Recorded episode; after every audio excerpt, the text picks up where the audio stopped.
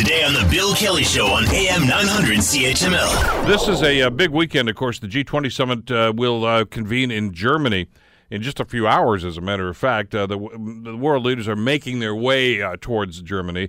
Uh, most of them, of course, with a few stops along the way in Europe and in the UK. Donald Trump was in Poland earlier today.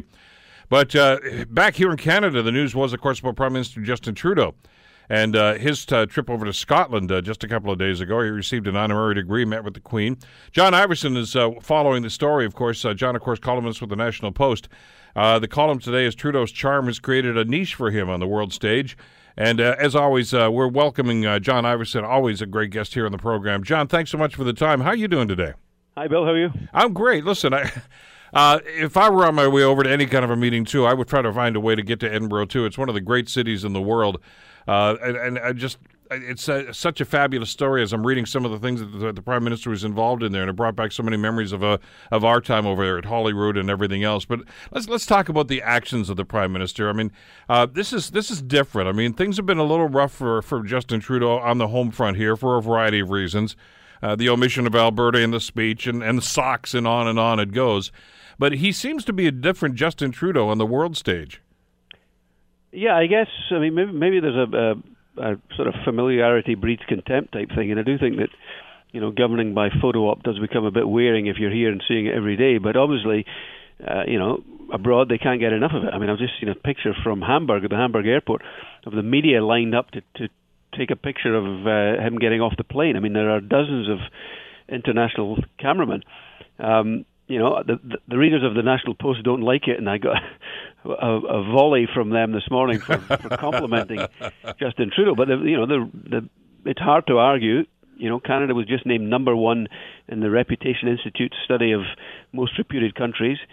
Uh, the same weekend that Ipsos Mori poll ranked it as the most positive influence on world affairs. You know, he is getting the job done for Canada. Uh, overseas. I think it's pretty uh, hard to argue that he isn't. What What do they see in him, John, that, that we apparently don't see here at home? Well, they, you know, I mean, I think some of the uh, the, criticisms that were coming from from my readers this morning were that that um, you know I'm worried about the deficit. I'm worried about uh, healthcare. I, I you know I, some of the the more prosaic domestic concerns, which clearly, if you're um, in Hamburg, Germany, or wherever you are, uh, you probably don't care about. I mean, you're just seeing this sort of young, photogenic, dynamic-looking leader who's talking about uh, inclusiveness and um, democracy and et cetera, et cetera. It all sounds pretty good, but I, I think if you were um, for people living in Canada, it, it, there's a lot more to governing than just uh, photo ops and making polite noises. Let's talk a little bit about the the Edinburgh experience uh, and uh, and the the honorary degree. Uh, I, I, think we knew from the Sinclair side of the family that, there were Scottish roots in in his lineage. I wasn't uh, aware though that on his dad's side there's actually some Scottish blood as well. Yeah, now we were talking going back a bit, but yeah. Um, uh, the Elliot and Pierre Elliott Trudeau, and and and I think uh, Justin's got an Elliot part in his name somewhere. Um, this is. they were the biggest band of cattle rustlers and bandits uh, that ever uh, lived in the border country of Scotland, uh, going back to the the, the 15s and 1600s. Um, you know, I'm I've read a lot on this. I'm from the borders area, and, yeah. and the uh, it's somewhat akin to back then. It was somewhat akin to what perhaps the Afghan-Pakistan border is now. Totally lawless. Um, you know, murder and thieving were a way of life, and uh, the Elliots were the worst of the worst.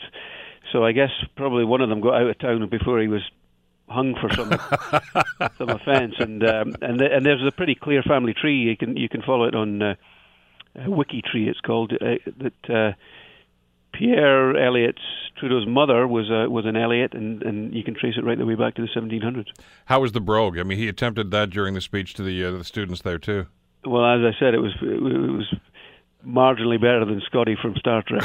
But, uh, but I would not. He would not be uh, mistaken for.